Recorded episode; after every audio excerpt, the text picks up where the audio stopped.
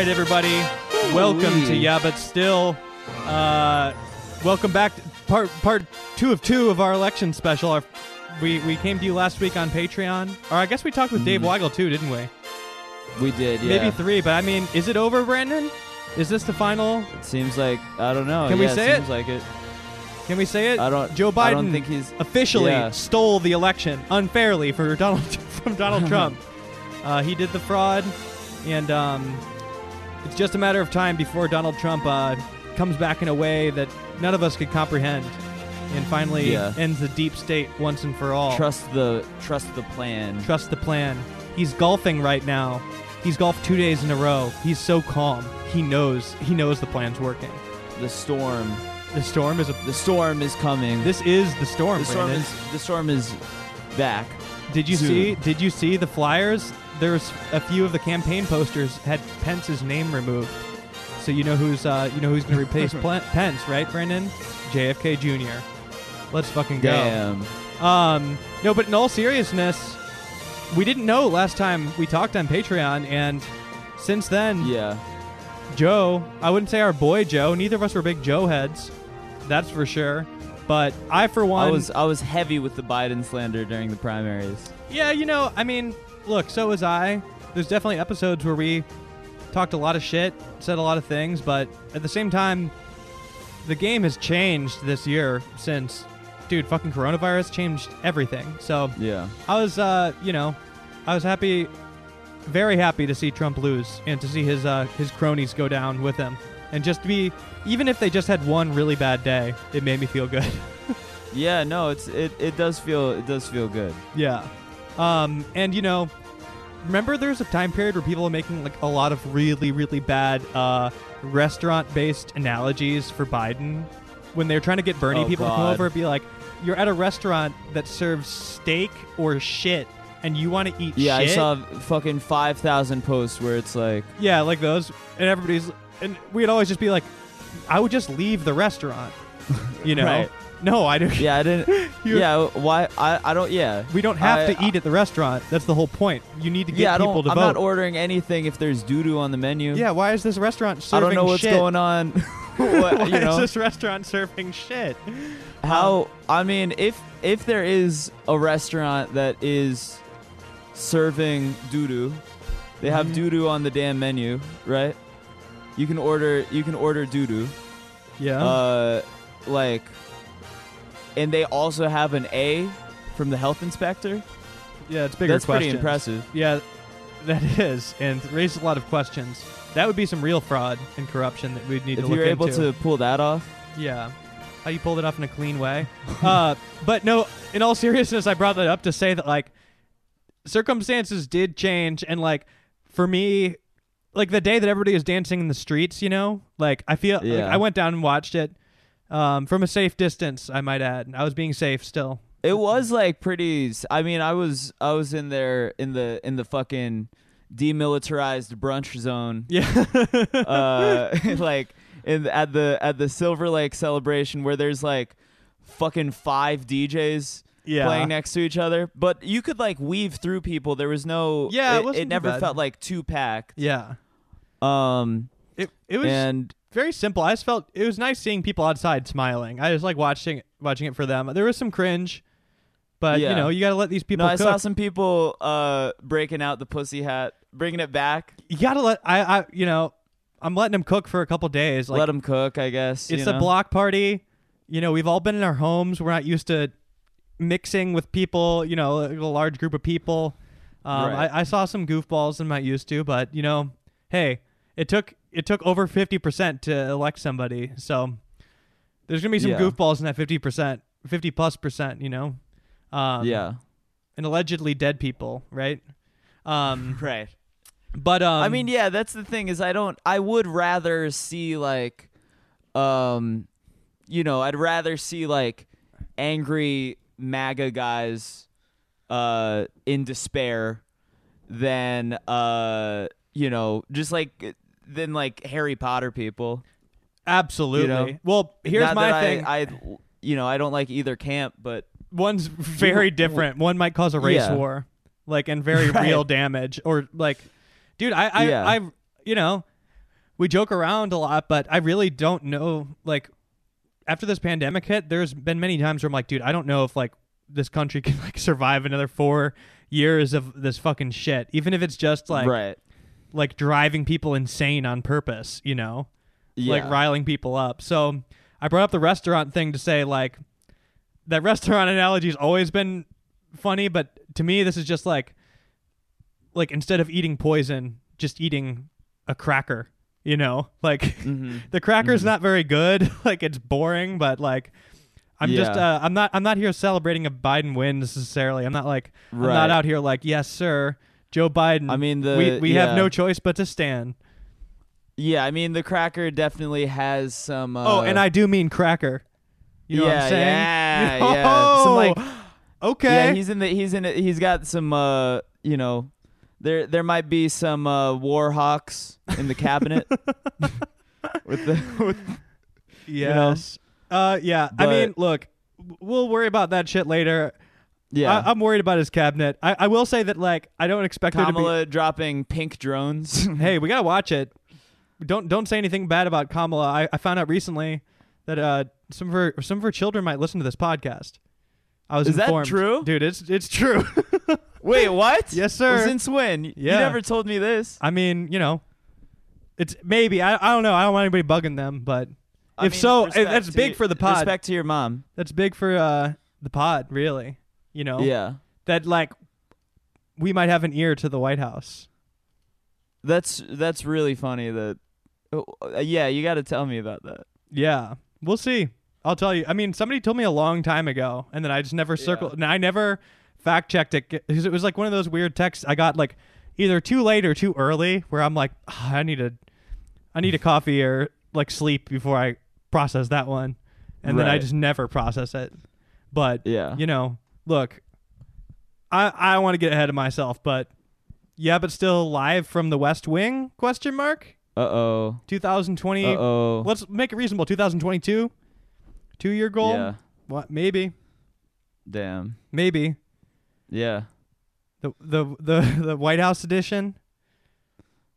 Yeah, Could- I'm not opposed. It could happen. I mean, I mean, all you I'll know, if, if that doesn't, like, I mean, in the in the case that Donald Trump, and I say this, you know, I say do say this as as a, you know, as a leftist, but you know, I think there is a scenario where Donald Trump does end up hosting a podcast, and um, you know, I you know don't don't like the guy's policies, but if he does want me to be his Andy Richter, um, I will be saying goodbye to Jack, and um, I will be in stew with with Donald Trump. that's you know what. Honestly, I respect. If the the bag Trump if the bag is right, and by that I mean if the bag is above minimum wage, right. he gets you. No, yeah, he I, gets I'm, you doing, for like I'm doing that for free. he gets you for like Yeah, eight thousand I'm a year. like, oh yeah, he's not paying. me. yeah, he made me an offer I'm- I can't refuse. I'm I'm paying him. Yeah, the offer was experience. yeah, you're paying him. Yes, Jules style. You're paying him for uh, to be to be his assistant. Yeah, no, exactly. I do think that's coming. Um, I do think that's coming. I think there's going to be like, I at least think there's going to be a period where Barron tries to have a coming out where he's like cool, you know. And we Oh, don't know yeah, anything no, I'm about ready him, for that. But like, there's like, I, I think there will be a try, like some people trying to wash themselves of their their Trump deeds. Yeah. Well, th- at Barron, that's just like um, what do what do you call original sin? Yeah, we don't Like, he know what didn't he do thinks of all anything. this. We don't know what he thinks of all Barron this. Barron Trump did nothing wrong. He didn't, and I, we've still never Yeah. even heard his voice. I know. It could sound like anything. We don't fucking know. Who knows? It's a big mystery. I- Nobody's I, can't nobody's believe heard they, his voice. they hid him for this long. Yeah. It's really impressive. um, but yeah, we'll see. I mean, it's a dude. I don't know. By the way, happy three year anniversary to yeah, but still. Oh yeah, we didn't even acknowledge that. Yeah. Three years. Three years strong. But I'd say uh, overall, this is a good thing. You know, it's like, dude, it's been weird podcasting under this fucking like things have been backwards and upside down for a long time. There's like, Yeah. there's no denying that. It's like. It got it got corny talking about it all the time. Like you don't want to be one of those people that fucking talks about it nonstop. And and fair warning, we we will talk about it for like the first half of our. Uh, yeah, we are going to talk about it. We have um, the f- the main episode's already recorded. We know what's going to happen in the future of this podcast. um, Yeah, we do talk about it, but yeah, I mean, it's like it was so constant that you don't talk about it at a certain time because you don't want to be one of those. Um, but it right. it was shitty. like, like yeah, no, it was. But this is the you know this is the cultural reset we need, and you know we're finally gonna get back to a place where there's you know movies, uh, movies like uh, you know it's it's Vince Vaughn like. Hey man, you gotta chug this keg hell yeah. You got to chug this keg and uh, fuck a co-ed or else you're gay. and then they get in a car and it's like this summer, Vince Vaughn is going in a car to get pussy. That's This summer, the pussy trip. that's what I was hoping our podcast could be like until you know this administration came through. Right. When I imagined Well, it, it was there the whole time. We've never not podcasted I'm fucking uh, ready. without Donald Trump as president. I'm ready. So- I'm ready to lower the IQ Yeah. of this podcast. Yeah. Are you kidding me? sure. You guys don't know how low our IQs can get. yeah. We've had to be smart so many times in this podcast when we didn't want to. I'm gonna um get uh let's get it started. Yeah. You know? no. I'm gonna get rid. Let's get it started. Sure. Sure. Know what I'm- I know know what, what you're I'm trying to say. I know what you're trying to say. Um well anyway, Yeah. uh we we could get this actually started. Um joining us today, we're going to have very soon Tim Heidecker coming back again. Tim Heidecker back. I've been very, very back st- on the stoked to have him on here. Um, bring him back again, especially I think I think very fitting um, to bring him on after this election because you know he's he, whether he's liked it or not, he's been wrapped up in all sorts of Trump shenanigans online, um, yeah. and just like I don't know, it has been like Ah has man, done- I forgot to bring up the piss drinking motif. oh yeah, okay, There's like a good piss. There's a good piss drinking scene in the in the uh, first episode of Moonbase Eight, but it's like also he has a whole album about drinking piss. So if you guys were But- tuning into this episode specifically hoping we had asked Tim about drinking piss, I apologize in advance. Uh, yeah, I'm sorry, I forgot to ask him about the piss. Yeah. So without further But- ado, we could get this thing started. I'll say I'll, I'll give you a warning that there are there were some technical issues with uh, Tim's audio feed, so bear with us there. Halfway through, it gets better. So um, I don't know, Brandon. Do you have anything else to say before we start this thing officially? Yeah, no. Without further ado, Welcome to Tim Heidecker. Yeah, Tim Heidecker to yeah, but still.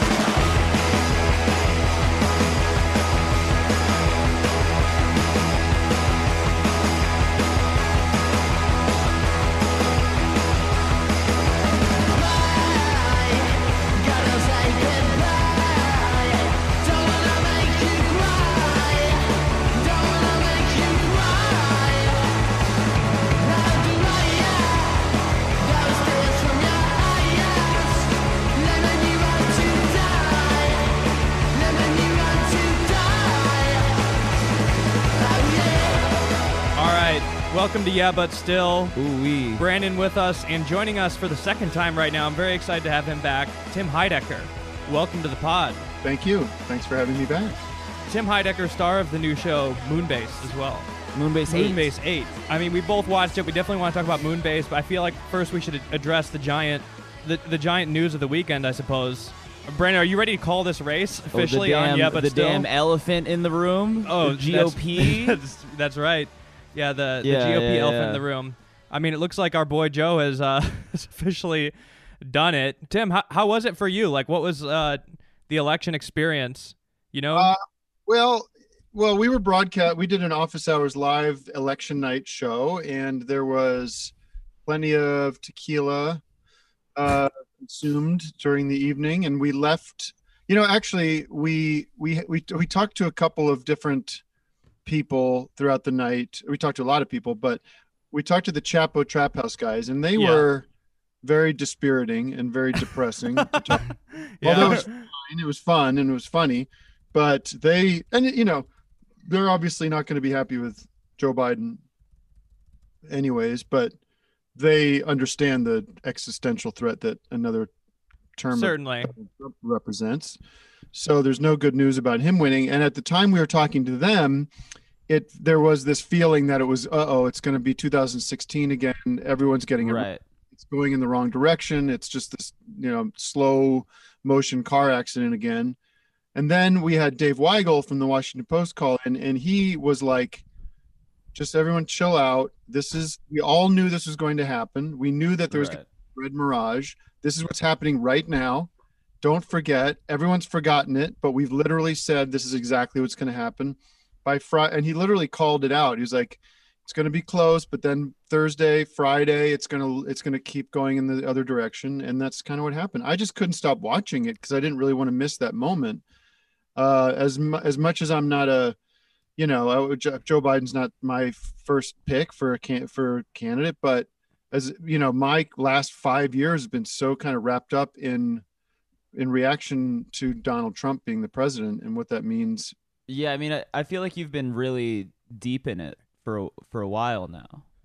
yeah I- mean pre pre his pre, pre his uh candidacy too just watching him emerge as sort of this voice of the right uh and and becoming more and more powerful. And uh it was very emotional saturday morning. My mom was there and my mom who's fairly uh, centrist if not little on the conservative side who was completely turned off by donald trump finds him disgusting and was and fa- luckily you know sort of found a way to to to accept sort of left leaning ideas enough to uh you know really feel good about not voting for Donald Trump and and not you know and, and so we got we could we kind of kind of were able to share that experience together and I, I kind of I broke down and cried because I just felt this relief. But of course, we're not there yet.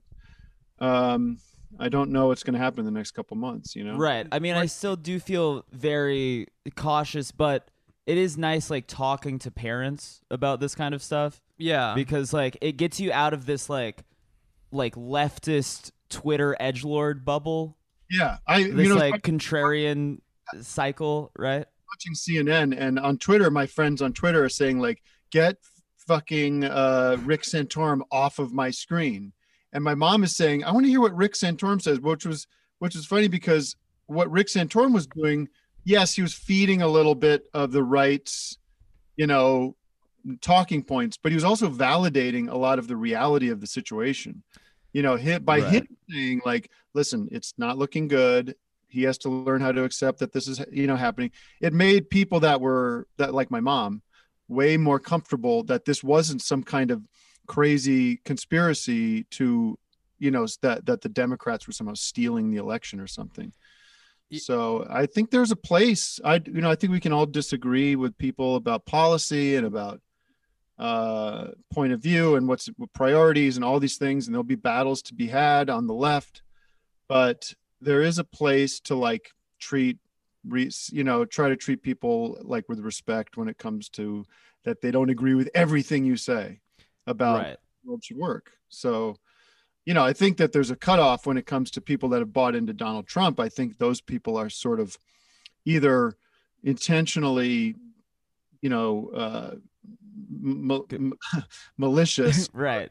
Antagonistic and yeah. They've yeah. been so, you know, I think they've been so misled and so kind of brainwashed that there's it's it's hard to kind of sit down and have a reasonable convers- conversation with them. Yeah, and it's you know, on, on one hand, like I don't think any of us sitting here right now are Biden guys. Like I think we're, I, me and Brandon were Bernie people. I think you were a Bernie guy, right? Am I correct? Supported him in the primary. yes. Um, you know, I, I'm like I've not. Like, sorry, go ahead, Jack. Oh, I'm just saying. I, I, uh, you know, I think most people like aren't necessarily celebrating a Biden win. It's just like to be to have like a slight break from just the. I mean, to be fair, like Trump wasn't even that effective politically. It's just like the nonstop culture. I think we're seeing it right now. Like he did make some like huge strides, but like we're seeing it right now with his election stuff. He's mostly just talking about it, and he's not even really like actually going to the courts and fighting this. He's just saying he's going to do it, and who knows how much he's really going to do. But it's like, I just feel really bad, really, for you know, I have an aunt, um, through uh, not th- not by blood, sort of a uh, what do you call, you know, like a step aunt or something. Yeah. I don't really, I'm not very close with her, but you know, she's completely bought into the MAGA universe, completely. like full, full I, don't- like. I don't know what's going to happen to them. I don't. There, I think I don't know about QAnon. I think there's that that still is like a bridge too far for even hardcore Trump people. Right. Not in their not hasn't hit them yet or something. It hasn't reached them yet. But Yeah. I just don't know what to do, what they're supposed to do, because the messaging they're getting, like I get the Donald Trump fundraising emails, uh, just because they're hilarious, but they're also scary to to the language of them, just to this day, like now, like today, saying like we can't let them do this, we can't let them steal this election. This is, you know, how are they not? How are they supposed to react to that? How are they supposed to ever accept this? And when is he going to send that message that it's you know, we fought a good fight and we're still going to keep fighting for what we believe in, but the election is was fundamentally fair and we need to accept it. Like when is that message coming? It has to come very soon. I'm I'm very worried that there's going to be, you know, people in out in the streets because why wouldn't they? Yeah. Right. I think I think like the biggest thing about the last four years that I've noticed like just a change is well, Brandon, the first the, the first day after Trump got elected, we met up and the first thing you said to me is this is gonna be terrible for comedy. And like it has been in many ways, but one one way I've noticed even with our podcast is there's like constantly something so ridiculous that just took Just place. Like, yeah. The, the how culturally pervasive it ends up. it just bleeds into like- everything. You feel like your hand is forced into acknowledging it. I mean, I find like when I uh, sometimes like on on office hours, if Vic plays a clip from Trump that's wacko and just really funny to you know fundamentally really funny to us that he's right. going on. There are people out there that don't pay quite that much attention to all the the circus, and they get they kind of get the narrative through through your podcast or my podcast or other people's, you know, comedy uh, takes on it, I guess. But it is interesting. There will be this void of in uh, in our in our conversation, in our art, in the way we what we care about. You know, if if we move on from this to some degree, I feel like there's still going to be a very strong wacko component to the right wing that will provide certain entertainment or certain or certain t- things to talk about when we get together for a drink or whatever. But it has caused me to sort of existentially think about well where where where should my energy go and what should I you know where's my creativity going and that's that happens anyways as I kind of kind of you know navigate through my career but yeah it, it feels like i'm hoping it's like like the, a, a ch- chapter uh, closing and but i don't know exactly know what what to how to fill that Right. Because Certainly. it, it, there's there's like a part of me that feels like the seal has like been broken, and that like I I I think I had this like initial hope of like, oh, comedy's gonna get less didactic, and there's gonna be more room for like moral ambiguity and like just the idea of like you know depiction is not endorsement, you know, because I think that because of Trump, uh, there there were like there were a lot of people who uh were like, well, now like irony is not okay because Trump is use weaponizes irony, and Right. you know I hope that that changes because I I don't know if you read that New York Times piece about like it was about how Trump like broke you know political comedy, but they were talking to a producer of the Daily Show and they were like, oh what what doesn't work on the show, and they were like, oh we like- can't. Oh, what was that? i was saying i can't imagine it was the it was like it covered like the depth of comedy no, certainly Right. didn't. No, no, no.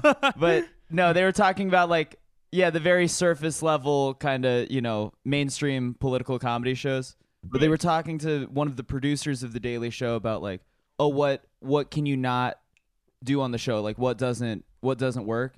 And she was like, well, we can't we can't be sarcastic. Like she was just straight up like, we can't we can't be sarcastic because people will if uh if you like sarcastically praise something somebody did in in a way that's like I doubt it was like you know expert level I fucking elevated sarcasm. I feel like they're talking about very basic entry level sarcasm, but the audience like reads that as like betrayal. The Hmm. uh, you know at that kind of audience and I don't know. certainly it's very uh um i feel like the younger and a younger audience has become hard they've it's harder for them to detect sarcasm maybe or irony Right. I don't. I'm No. not even think sure so? what they. i don't know uh i find i guess maybe when i do th- some things there's a lot of wait is this are you serious or you, is that real like no Right. Well, you're good at. You're real good at that. You've always been good at it. And I saw you posting the other day that like, like that shit that went down with uh, Four Seasons Landscaping. you're saying like that could never have ma- made it into Mr. America yeah because it was too absurd. it felt too absurd. That's that's the other problem is there's so much comedy happening in real life that it's sort of like, well, what do I what's what could I do to like even you know, what can I even say? You just present the information and that's right. you it, like, can't be more absurd. Fiction What and comedy. Yeah. What were your favorite highlights of uh, this election in that regard? Like, the, what, were, what was your most absurd moment that you witnessed? Uh I mean, the YMCA thing is the YMCA dance that just you know shackled to his uh his rallies you know and you you you get the sense that he suddenly found this dance move that got a reaction you could tell it was very uncomfortable for him very unpleasant for him to to you know perform that way to be seen that way but it was the audience demanded it and the connection between that and YMCA is complete like I showed it to my mom who's again doesn't follow this stuff too carefully and she was like who added that music? Is it like one is that Vic or is that one of you guys? You know, I'm like, no, no, he's playing YMCA. Why? Like, And like why doing the jerk off. song have to do with anything. And like And there's already dance. there's already a dance for that the song. YMCA.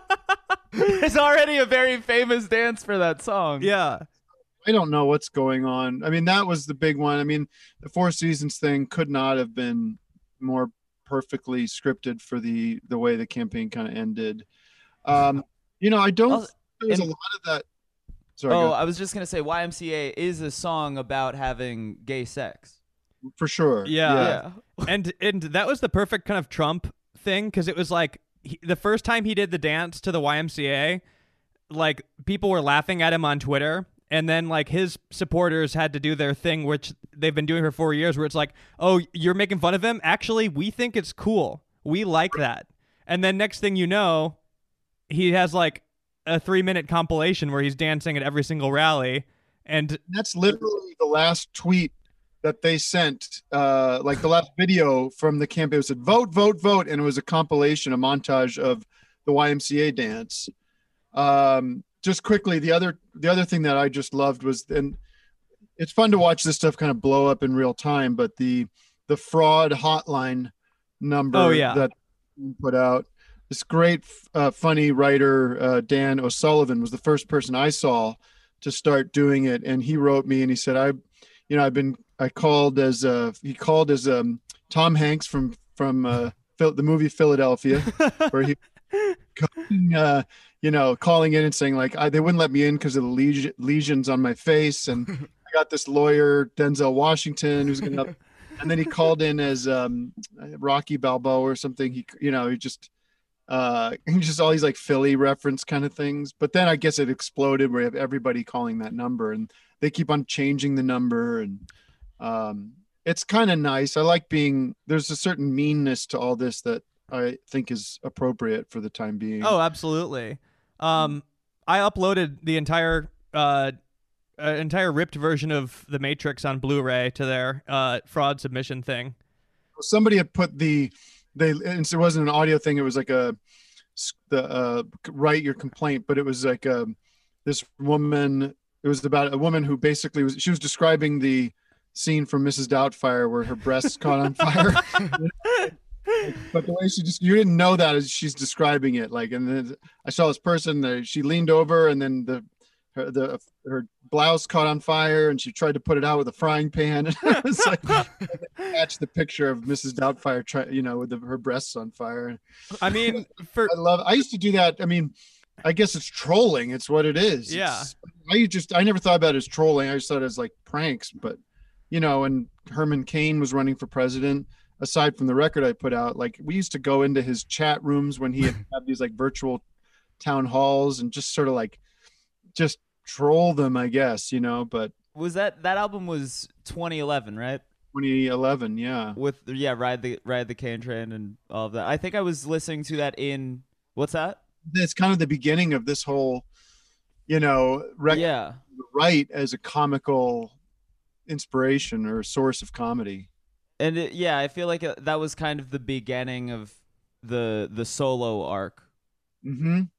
Sort That- of like For me, what you're saying? Yeah, for you. Yeah, yeah, yeah. Like around that time cuz I do remember listening to that in like senior year of high school being super excited about your uh Herman Cain uh concept album, which I've always there's always like um uh I've definitely I've talked about this before, but there's different there's different points of like sort of those formative years where I was like, "Oh, that one you Mhm. know that one thing that tim did was like ma- you know a massive thing in my life at that point Well, thank you. You know. That that's nice to hear. I mean, i it was for me. If you can imagine me, like with being in not this garage that I'm in now, but another garage, just learning how to make music on in on the computer, and basically doing it all myself and doing a song a day and really using it as a tool that process that project as a tool to learn more about recording and writing music yeah yeah, but the, also the idea of like Twitter was fairly new and being able to like immediately make something, put it out, and have an audience experience it sort of like within the day, within the news cycle, you know, was kind of a fun new tool to use. Mm-hmm. So you know, it's, didn't have, there's no production budget involved. It was just like I can do, I could make little things and and show and share them really easily and quickly. By the way, I don't want to backtrack too much, but I do think we should put some respect on the name and say rest in peace, Herman Cain, dearly departed.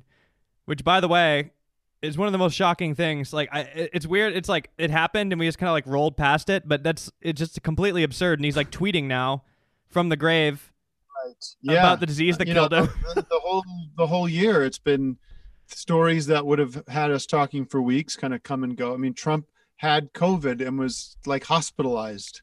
Then we you know. forgot. Like, yeah, and it, right. That that was that little chapter in the in the season this year was wild. Like it's crazy how much of a blip that felt like in retrospect. Yeah.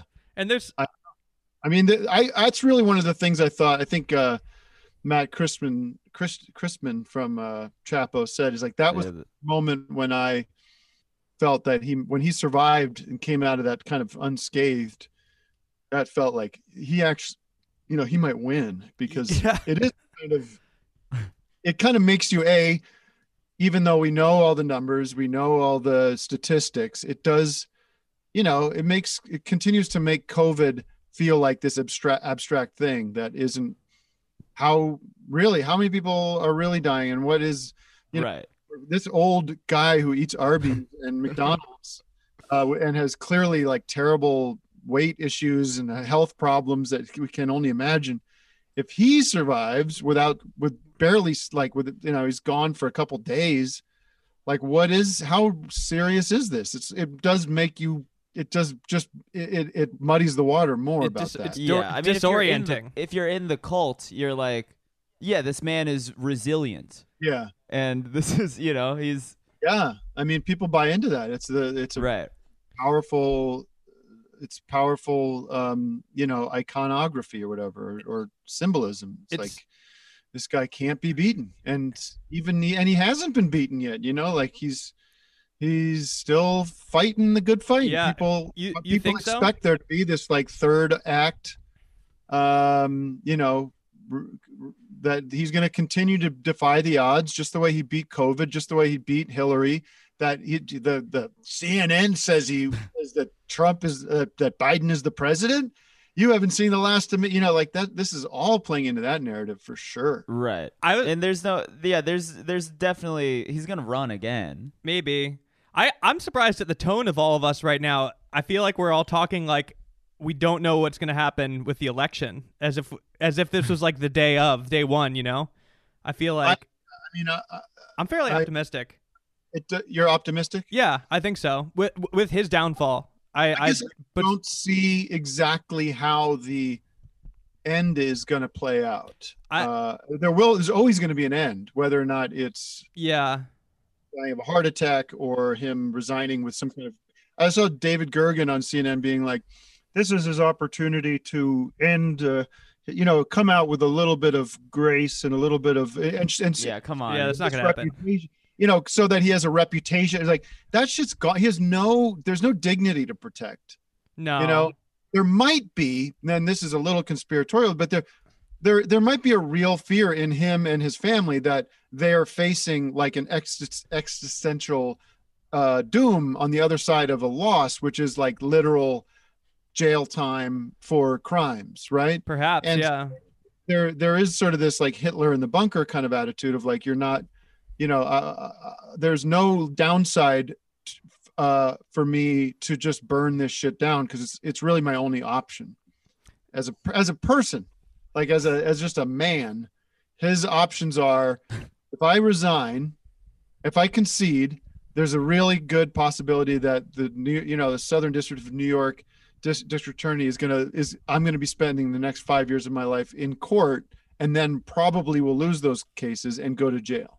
So that could be one thing going through his head, where it's like, why not just fucking, you know, they he fired the Mark Esper, the defense secretary, and I, I don't want to start sounding like Alex Jones on, on the left. Sure. But what are his options? What are his cards left to play? One of them can be, let's get into a military conflict between now and Christmas. And then it's like, well, you know, we have to suspend the transfer of power until this, you know, 9/11 incident gets resolved or whatever. So I'm not I yes, if I was going to bet money, I would think that in the next couple weeks there would be some, you know, they've let the courts play out. They've let the cases kind of come and go. He's accepted it. Maybe there's some kind of uh exchange of like, well, we did the recount in uh, wherever and yes, you picked up blah blah points. But it will happen. I guess that's where my money would go. But I, I mean, I I think he should. I I think uh his his play should be uh they should let him just host the Daily Show. yeah, I think he's going to buy OAN. That's it's not a bad plan. Although, here's my optimistic projection. I think that his Twitter protections drop in January. He has special protection, so like they could ban him for any time they want, and he breaks the rules all the time. So I think like. I also think that they're going to be really, really fast to try to ban him. So, like, as soon as he slips up, he's fucking toast. Like, I think that account's permanently gone at some point. Like Well, I I said, I'm being really Yeah. optimistic. I'm I'm not I'm not one of these people that's like I don't know. There's there's a there's a lot of people that are like Twitter needs to ban his account, you know, whatever. And uh, I think that the move is to actually just like take his just take his blue check away. that or just like watch what happens if you just like take take Donald Trump. What Trump's does that blue check do? away. it, I think What's the that? account's going to What- go he- away. he'll what does that mad. really do? Like, because what then is it's that? like well because then it says real Donald Trump but there's no blue check so then I know, that's one of the dumbest- like, yeah who is this You yeah just this wanna- be the fake Donald Trump That's a know? very that's like a very British royal family type scheme in your head. I'm just you know I'm just I'm Oh. just saying stuff What if we take his class away? yeah I'm just his status. I'm just I'm just throwing that out there I as think an alternative I think they're gonna ban him, and he has 90 million followers. Like that's a huge hit to the value of his brand. And like, what does he do then? Like, e- he'll fucking email people. start his own fucking Twitter I don't I wouldn't put it past well, him. they've got what They have Parlor, Parler. and Gab that he could partner with those guys. I think it'll just be a slow fizzle, unfortunately. Like, I feel like that's kind of how things end up working, you know, especially when it's something like that where you you're just waiting for like that moment where things are gonna get better or like Right. something shitty's gonna happen to somebody. It it doesn't happen like like you imagine it in your head. It's like a slow thing, and then one day you realize like, oh, what happened to Donald Trump? Like, what's he doing? You know, and you kind of have to like maybe in a decade it'll be like that, you know, and you you have to like actually go find out what he's been doing. It'll be strange. yeah There's still I the don't know. possibility he has like a, you know, a sudden, you you know, sudden heart attack or aneurysm or stroke. That's But the problem is, there's going to be, you know, we talk about Donald Trump so much, but there's like a, a whole uh, cast of characters that are not that are young and not going away. Yes, That's You true. know. Yeah, because I did want to. I did want to talk to you about that a little bit. Not not getting into like specifics, but that was like you were you were like in the in the nucleus of it for a little bit. So I feel like that that had to have been like a little Right. validating, or you know, that- it's kind of. uh I feel like there there must have been some redemption on your end. Well, yeah, you and Vic Yeah. went to war. Like you guys are in the trenches.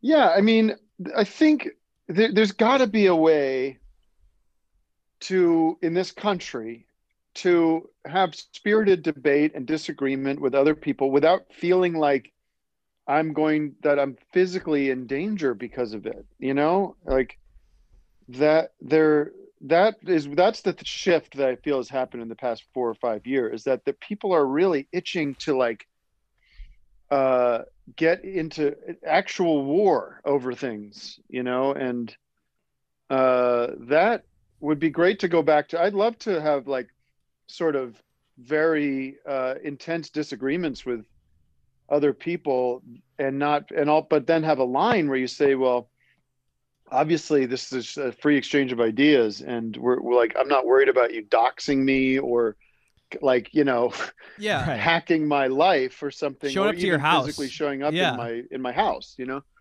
uh like for to what end and some some of that is tied into this sort of video game culture i think where because of live streaming and uh you know this in real life kind of performative uh entertainment like that's those things are kind of fusing together and a lot of these personalities i feel like their their uh their shtick, their grift or whatever is to like be out there in the world like getting in people's faces and and what and so people at home are almost experiencing it like a video game you know like a first Right. person i Yeah. don't want to say shooter but a first person experience You know, sometimes. Yeah, I mean, you kind of you lose touch with reality.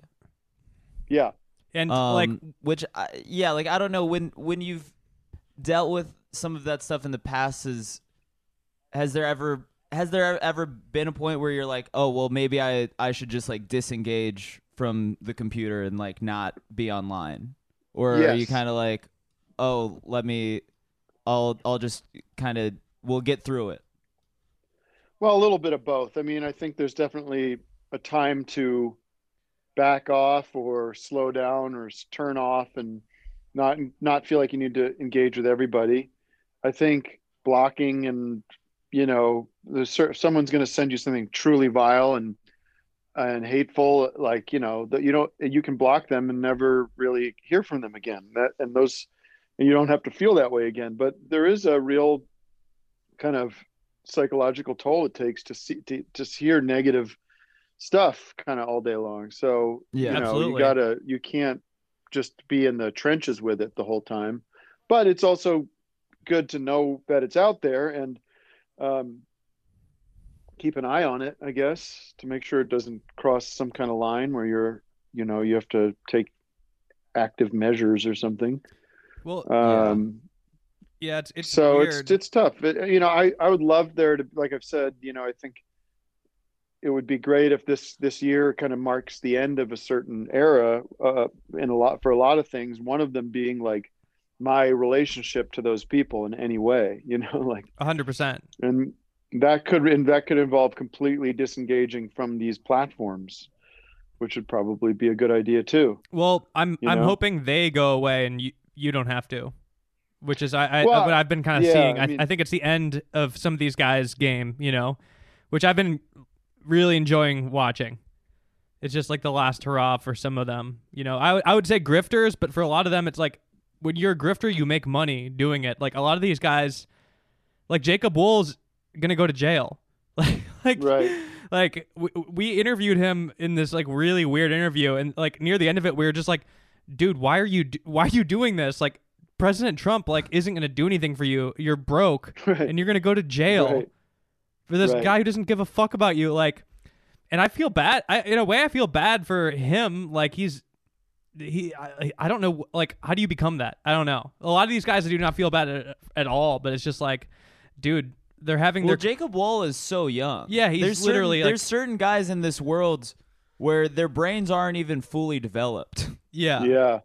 yeah. Oh, it's tr- that's very true. I mean, I, I'm I'm still an idiot, but I certainly was a major idiot when I was in my early 20s. You know, I didn't. yeah.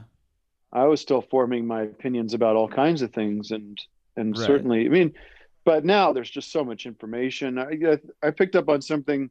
Occasionally, I watch another one of these grifters. This guy Tim Pool, Oh, who's a guy does like a live thing and and there's this whole eco- ecosystem of thinkers and uh writers and whatever that that you can that feels like you could never you can't ever c- catch up with it. And so if somebody brings up a name on that show oh you know it's like it's like uh peter uh slumpton wrote the other day in this on this medium article and somebody on that show goes like who was that name again? And they have to write that down and go oh i have to i have to read that. Yes i've been meaning and it's like they there's just like this constant stream of validating uh other grifters out there that they have to continue to absorb and you know decide if and, and you know a lot of times that foments their worldview and it becomes more and more kind of like trapped in their own bubble. And um, that happens on on our side too. But you know tim pool is making a lot of money off off of like being very wrong about a lot of things. You know he was he's describing civil war and he's describing how there's you know there's no way biden can ever win and it's going to be a landslide you know you look you can you can compile like a list of the things that he's gotten wrong but he's got a he's got an audience that shows up every day to listen to it and there's no reason for him to stop doing that yeah, that guy you know? sucks. that's his life I, I can't stand him.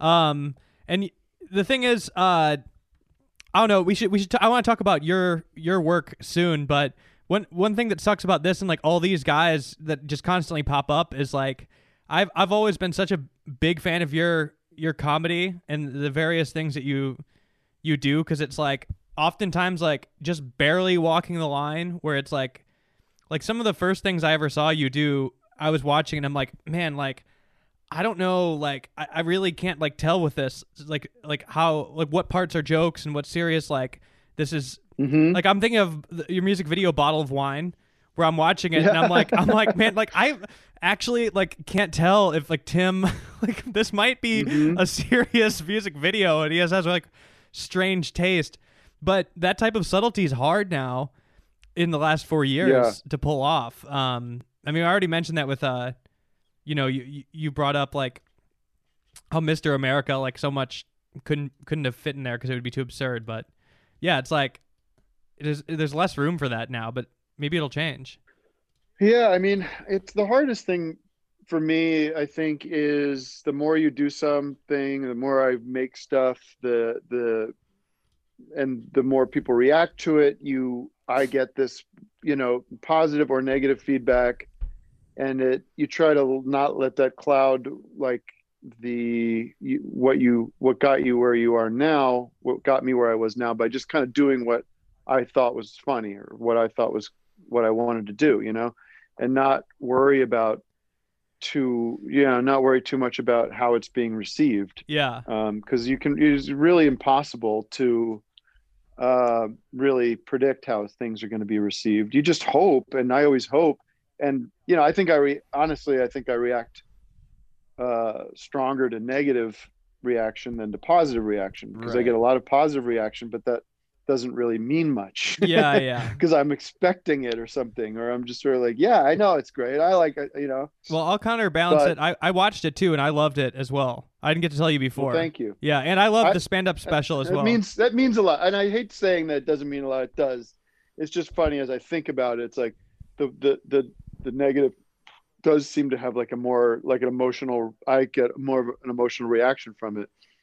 Um, for but I do appreciate people that like it, and you know I understand that what we do think when we do things that aren't traditional that there's going to be people that don't aren't interested in that and there's i think there's going to be people that that are big fans of mine that don't love the show because it's not as wacko out there as some of my other things. You know, it's it feels a little Right. more restrained. Well, your, But your character. In my career, I want to do all those kind of things. You know, I want to do popular things, and I want to do things that no one that are only accessible to me and three other people. You know? Yeah. you do you do do do a lot of like tonal shifts that I feel like are probably disorienting for like a certain sect of your fan base.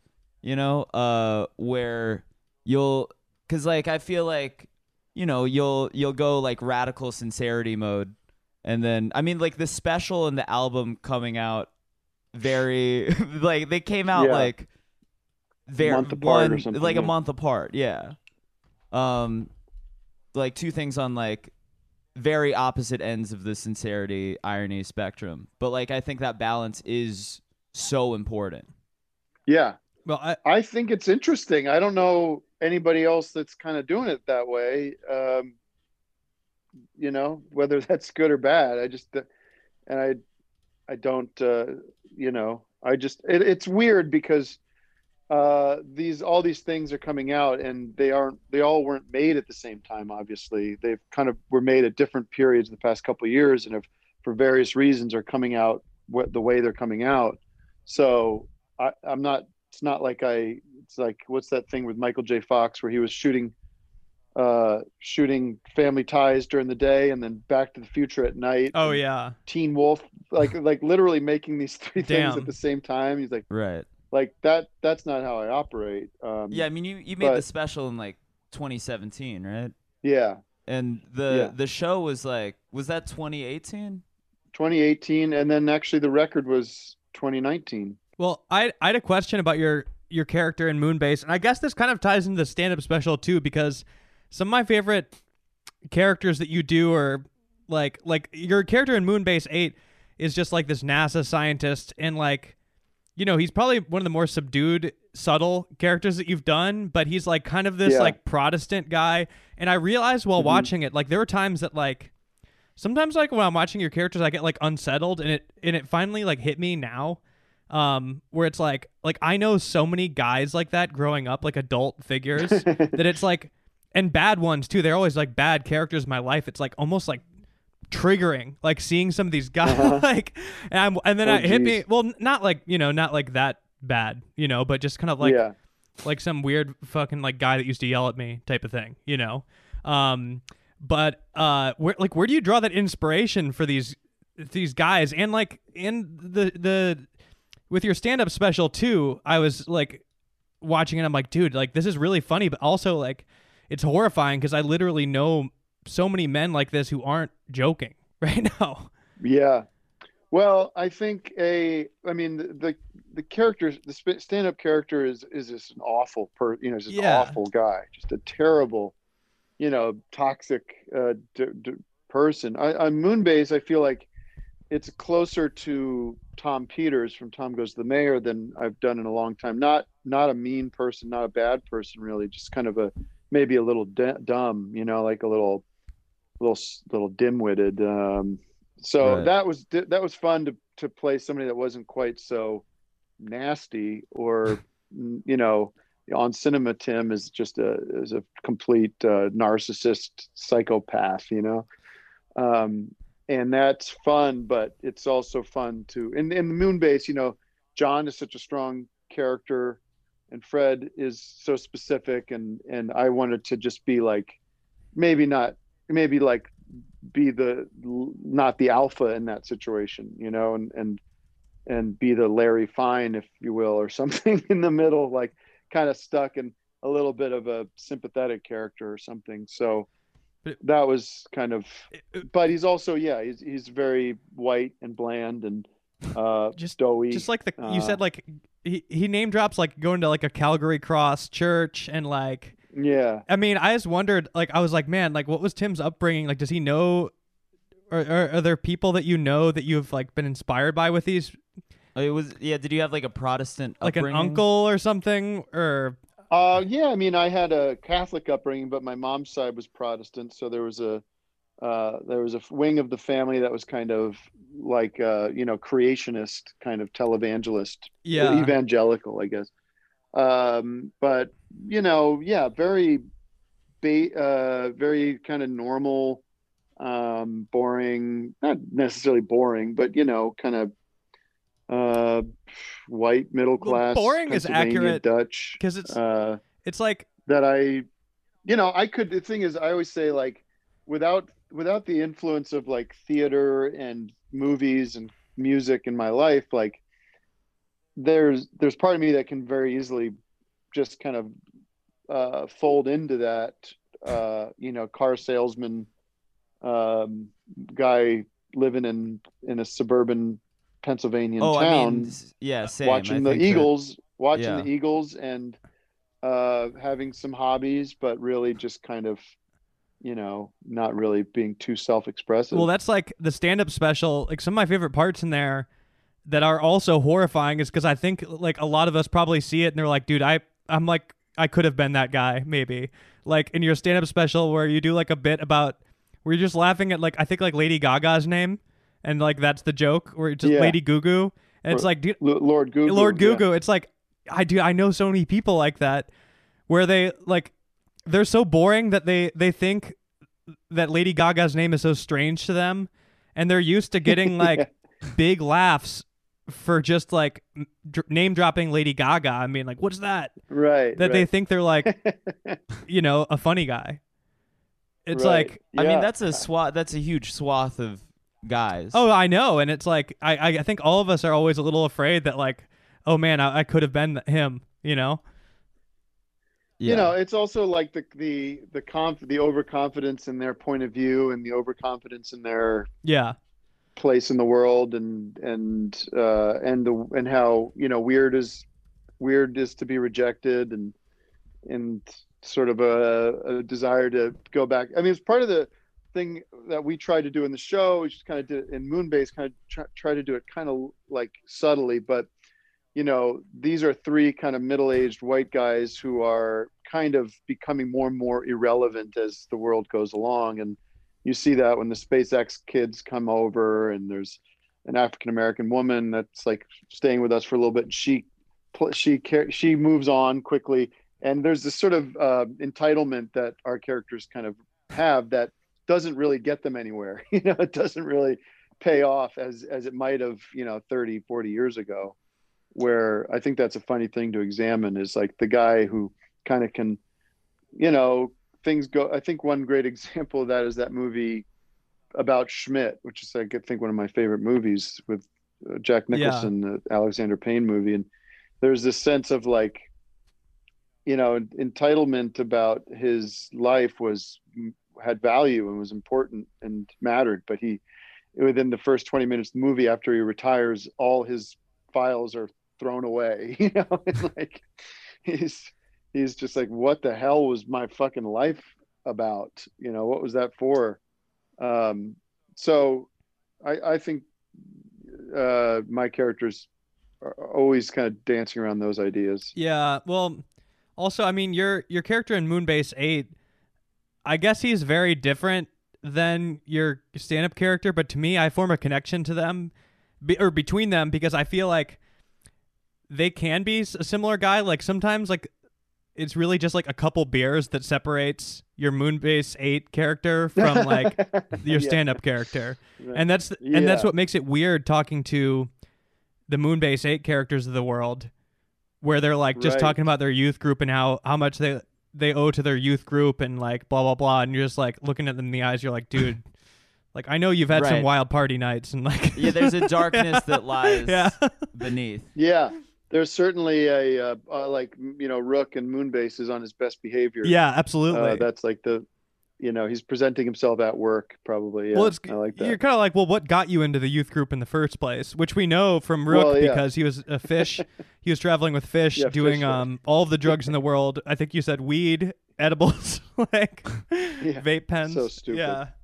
No, that, Well, yeah, it was. uh, Yeah, just uh, yeah, weed pot, edibles, uh, whatever. Yeah, grass. Tinctures, Which I grass, did pot. did remind me like um, I I feel like um, I feel like early on in your career, uh, so many interviews were just you know people like, "Ha, well, you guys must How be much high, weed are you huh?" smoking? right, right. Which I I feel like had to have been the most insufferable shit ever. I mean, I think weed culture is like, I I think especially living in LA, I I think that weed culture is just like so all encompassing and like just pervasive, just all the fucking billboards and everything. yeah. Um, but yeah, how lo- how how long did it take for you to like escape that?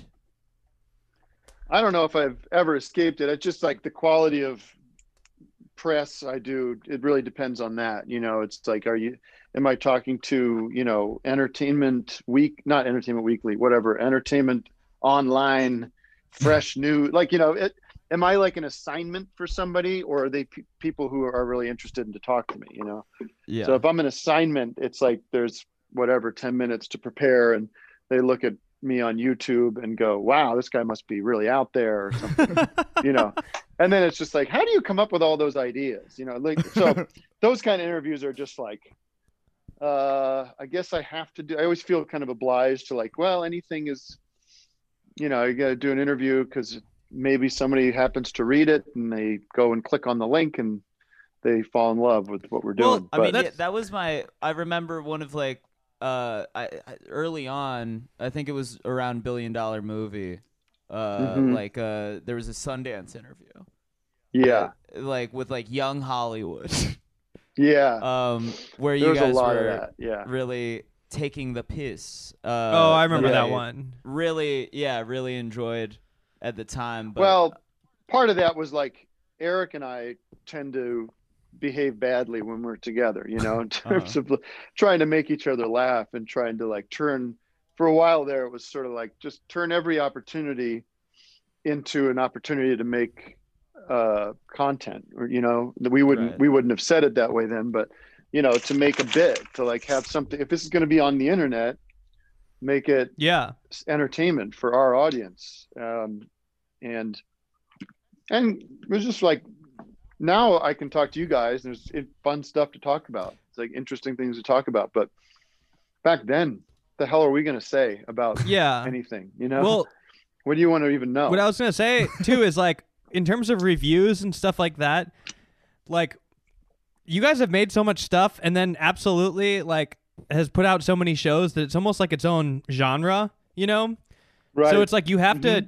critique you can like it's hard to critique from the outside, you know, if you don't really know the genre because I feel like some some of the re- like it, some bad reviews are pointless when it's just like somebody reviewing a metal album being like, "Oh, it was so loud," you know? It's like you kind of like right I've seen some of That's yours where it's just like, "Yeah, I didn't understand." It's just like, "All right, well, you shouldn't review." like you don't know what Right. this is. It's uh because you guys have put out so much that it really is like like the list of shows you guys have done and that are on the air still. It's like a, a big chunk of comedy, you know. yeah you're right they should i i mean there's a whole whole you know long conversation about this reviewing that we've already talked about but yeah. it, it does feel a little bit like what value does reviewing have when you know you aren't a you aren't you aren't at least a fan of what they're trying to do maybe uh and uh, you know it feels like uh it's that's kind of you know i always feel like maybe i'm just cursed because of on cinema because i've spent a long time kind of making fun of the idea of reviewing things.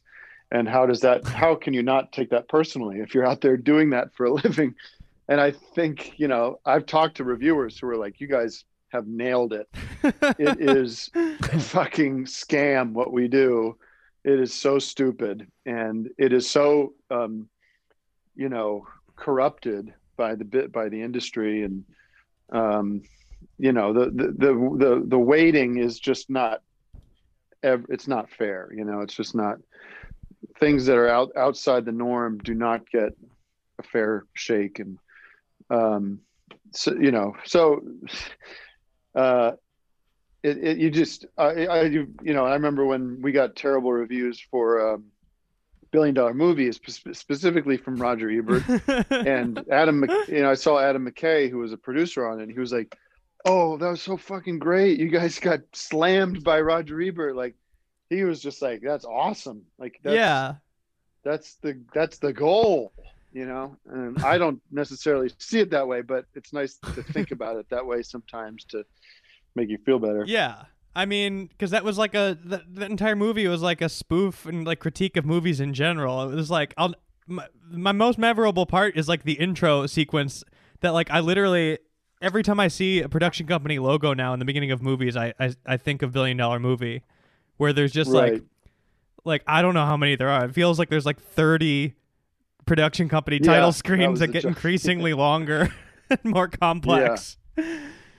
Like anytime now, anytime there's one that's more than two seconds long, I immediately think of that. So Yeah. I mean, that's like that's like not a that's that's not something where you can really. I feel like you can't really get offended by bad reviews of of a movie that is like made to. It's not made to convert anyone. no, Right. It's But, just like- on our own terms. Yeah. Yeah, but I mean something like uh, I, I guess I mean Moonbase Eight is something that is more accessible, and like I think designed for a you know wider audience.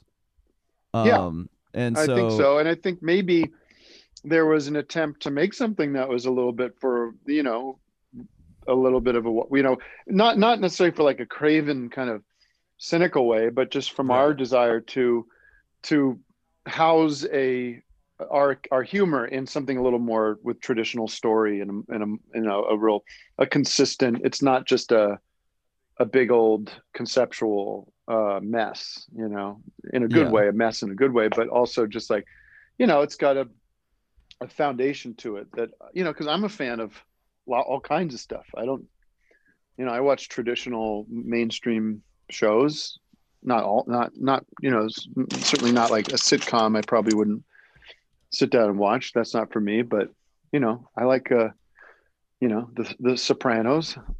That's what's know, up. Right. I like good shit. yeah, Yeah, of course. It Was I'm it- cool. Oh, do you hear th- that? Do you think there was like a specific moment where you like, where you made where you made the shift away from like, sort of like, you know, more like uh nihilistic, absurd stuff into, you know, sincerity? Was there like any specific moment where you you kind of were like, I I gotta make I gotta make this shift? Um, I, I think probably doing the comedy, the movie, the comedy, Yeah. uh, was a was like a. I realized that oh, I'm going to just be acting as an I'm to be a, an actor in a in a very, you know, kind of serious movie, and then doing press for that. I know I, you know there was kind of if you can remember there was kind of this like hesitation uh, for a lot of kind of alternative comedians uh, to do Marc Maron's podcast because it felt a little like a betrayal to go on and and kind of talk about your craft or talk Right. about It seems you like as a person. antithetical to what comedy is. Right. And and I ended up doing it and I felt like, you know, all right, well, this is a little weird to talk about this stuff, but now maybe it's kind of interesting too and good for me. And it was hard to say like, I'm not doing that show because I'm out here to promote a movie and I'm trying to get people to hear about it. So, Yeah. you know, it would be not very respectful to the to the filmmaker to not take that opportunity Right.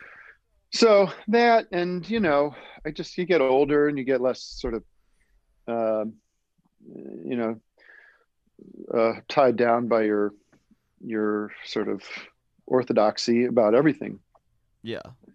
you just Yeah, try to no, do that's- things you know and and you know on moonbase i'm i'm compromising in a way with uh fred and john and Krisel uh, the director and you know we're trying to make something that we're all happy with and that you know i think i had an idea on that show early on that was would have been very like confrontationally annoying and that was i could reveal it i guess Sure. was, which would be that the only music they had was this one beach boys album called beach boys love you which is from the 70s and it's like a if you look it up it's a total psychotic piece of music you know? It's really crazy. And i was like this should be the only music that you hear through the show you know? I'm like you know i could tell the guys were kind of like i don't know. That seems a little you know sabotage, self sabotaging, maybe.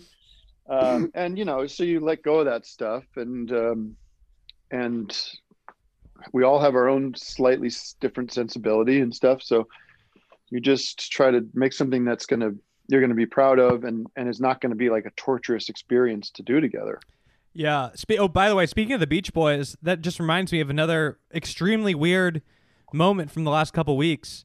Is one of the final Trump campaign events was Yes. advertised as the Beach Boys, but it turned out just to be Mike Love, which is, I mean, if you're not a for the people at home, if you're not Beach Boys head, Tim, you might even know more than me. Like, like he got he has like the legal like Brian Wilson gave him the legal rights to have the name or like via lawsuit. I think. Yeah, yeah. It's it's uh he's been able to tour off. It's it's it's Mike Love and Brian Johnston. I mean uh Bruce Johnston.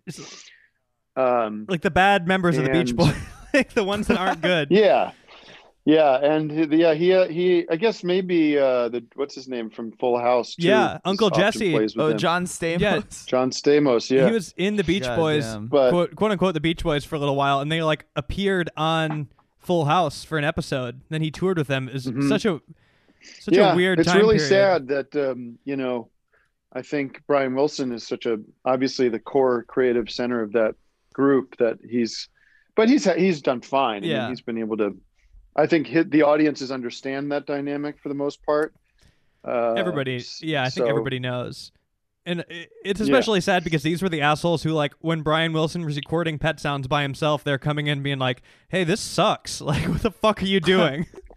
like, get get all these instruments out of here, man. Like, why are you recording this garbage? like, Well, it's kind of funny. The I don't I don't know if I'll ever release it, but um, I don't know if I've ever talked about this. But right after Trump won four years ago, I was with a couple friends, and one of my friends happened to have the cell phone number for Bruce Johnston, oh wow, and we were sitting around and we we called it. It was it was him, and we called it saying it was right. Be it was you know during the transition, so it was it was actually right before the um, the inauguration of Donald Trump, and the Beach Boys were going to be playing one of the balls that night, and so we called as the Trump transition team and Oh started telling him about about all the, the plans for the show, and, and we had him had him had him going for a while, and then he said, "You know, you better talk to Mike about this. I'm not so sure about all these things." And I go, "Well, get give me his number. I need to speak. Where is he staying? Or you know, like give me his his." And I think this is kind of funny. It doesn't really matter, but I think he was staying at the Four Seasons in DC. Oh, I wow. could be wrong. Oh Nope. wow. Anyways, Yeah. he was like, he- he's he's listed, and he gave us the fake name that Mike was listed under, and so we called the hotel and got Mike on the phone, and we were talking to him for about 10, 15 minutes, and it was, I mean, it was nuts. We were just, we were saying like, all right, we don't, we, and we were, we had all this stupid Beach Boys inside knowledge, and we were telling him which songs not to play, and we were like, make sure that fat retarded guy in the band's not going to be there. You hear me? And he goes, what do you mean, Brian? Yeah, weirdo. weirdo. Can't be anywhere near the stage. He's like, no, no, Brian's not going to be there. Don't worry about that. And we're like, you got to learn uh, New York State of Mind by the, by Billy Joel. You got to learn. Trump wants to hear that tonight. He's like, oh, I don't know if we could do that. And you know all this stuff. He's like, and that record, Love You, Beach Boys, Love You. Uh, he goes, we go. You get, you make sure you play all the songs off that record. You hear me? He's like, Trump loves that record. And oh, we were just going going nuts talking to Brian, uh, talking to Mike Love Oh my and god. it's all on tape. No way. I don't know. I, I don't think we'll ever put it Oh out my- because it might be illegal. oh my god. God. it's a damn. beautiful. I thing. mean, yeah. I I hope it. Co- I'm just happy knowing about it. That's what else were you saying to them? Like they believed you? yeah, I think uh, we were talking about tuxedo, what tuxedos they should wear, and I remember we moved the t- the time of the taping to uh, the, we moved the show to midnight. It was supposed to be at like 8 p.m. Oh, it's we're moving everything. It's everything's running late. You guys are on at midnight now. Uh, there's all that kind of stuff. I mean, I don't know. I think they must have, you know, realized it was a prank after he hung up. Yeah, I was gonna say- called his manager. Yeah, probably. it didn't. It didn't have any cons. It didn't have any like real world consequences to it. But it was. Uh, we, it was it was a wonderfully cathartic moment for us to just kind of just you know following the election, following the Trump win, just kind of lay into those two those two guys Oh my god, that's so for, for a little while. funny. Yeah, I mean, that's that's amazing. That's like still sinking in. Um, I And it's- know it's it's I'm breaking news here Yeah, on the show. I mean, that is a yeah, but still exclusive. Um, I mean, if you ever want, if you ever want a a place to put it out, who will take the legal responsibility for the release? Okay, We'll I'll, I'll talk to some lawyers. Yeah, I'll take yeah, I'll take the charges. yeah, we will. Um, but I mean, He's a very litigious man. Yeah, he is. Uh, Mike Love. Yeah. So that's why I'm concerned. maybe the maybe the workaround, by the way, is we could have an actor recreate it. You know, if we needed to. that's probably that's a good idea. like, like you know how they'll do that on like investigative shows. They'll have like an actor re-record a call. You know, like we didn't use their real voice. I don't know. Yeah, I mean that's that's got to be a workaround, Yeah. right? We gotta yeah, maybe we can We'll like think about this. utilize cameo. or Oh, something. one by yeah, piece by piece, just order. piece by piece. send in send in cameo requests. um, Spread it around. but Yeah. yeah. like they did. Um, I guess I brought that up because they like played some weird final fundraiser with like the Beach Boys in or some some weird campaign event. I just thought that was like particularly a, a strange one to do, like a last minute Huntington Beach like Beach Boys private party, um, like two weeks before the election, mid YMCA. Well, that's where the money is there in uh, Orange County down there. There's some big, big uh, Republican donors down there, so I guess they were needed the needed the cash. That is very true. Um, but yeah, everybody was flipping out because they saw the Beach Boys, and then like most people didn't realize that. Um, God, just such a strange guy, Mike Love. I mean, there's like a limited amount of people that are willing to endorse Trump, and it's just like a strange collection of them, and it's that that further that, that even makes it more surreal, like how how strange these uh four years have been, because we've seen like characters like Mike Love kind of come back into the spotlight for some like only because of Mhm. him. You know, Jon Voight, Jon Voight. Uh, I mean Roseanne Barr had a Scott moment. Baio, Kirstie Alley. Kirstie Alley at the one yard line coming in just like a week ago Yeah. endorsing him, which is even fu- I thought it was funny. We made this point that, like, you know, I think there was some story about that the White House might have tried to get some celebrities involved in a COVID, you know, public relations kind of uh, effort at some point, and it just shows you how far gone everything is. Where I think, uh, you know, so many people would be uh, just would not participate because of the association with Trump, like that's you know for example if like if it was george h.w bush or something and he had some kind of there was some kind of tragedy going on and you know you'd get tom hanks to go and do something for it you know? You'd have some you'd have like that you'd have that relationship with kind of the mass media. But nowadays you wouldn't get anybody to get anywhere near anybody related to trump because it's just so you can't be associated with it so tr- toxic yeah, and that was even an even weirder one because I think that story was like they had like 350 million budgeted for like a single ad, and it they had a couple people picked out, and um.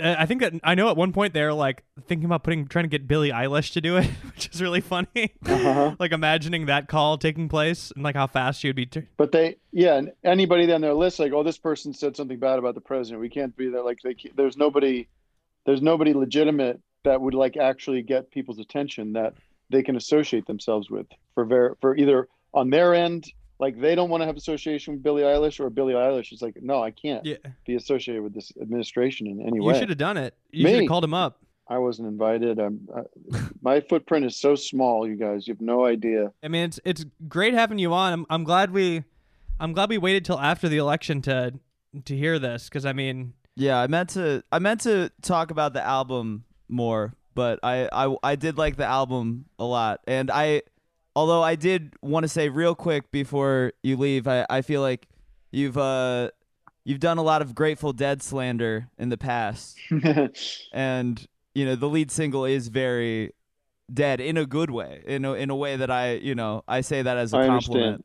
But Well, I like a little bit of Grateful Dead. I like some things. I also don't.